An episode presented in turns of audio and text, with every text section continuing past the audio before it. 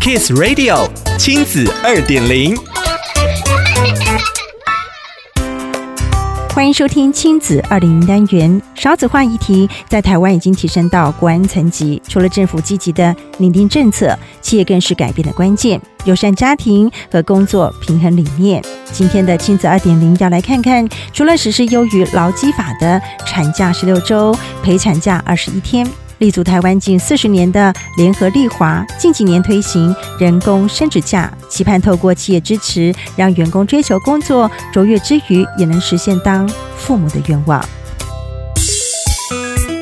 人工生殖假主要分为两部分，包含了试管婴儿的取卵移植，每次疗程可以各请一天，以三次的疗程为限，最多六天。另一部分是人工受孕，每个疗程可以请一天，也是最多三个疗程，最多三天。如果有男性员工的配偶需要进行人工生殖手术，同样可以申请。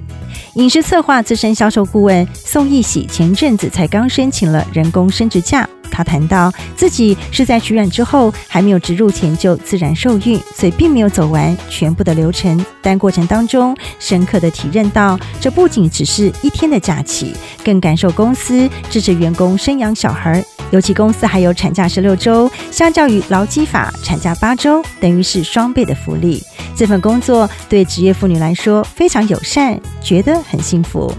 推出产假十六周的员工福利，另一边却是对公司人力上的挑战。人力资源部总监董慧萱表示：“我们会额外的聘请短期人力来代替这段时间的产出，不用担心回不来原本的职务。此外，联合利华在育婴假的实施上也按照员工需求，在长度次数上保留弹性。”董慧萱提到，每位员工的职涯规划不同，有的人只需要请假一小段时间，就需要马上的回到职场。并不是每位员工都想一次请完，许多女性员工在迈入生养孩子阶段，常有未来工作可能不保的忧虑。我们希望让同仁知道，有家庭照护的需求，不是只有离开这一条路。想了解更多内容，请参阅《亲子天下》第一百二十九期封面故事：二十六个人才永续策略，跨越少子化与缺工危机，友善家庭职场。亲子二点零，我们下次见。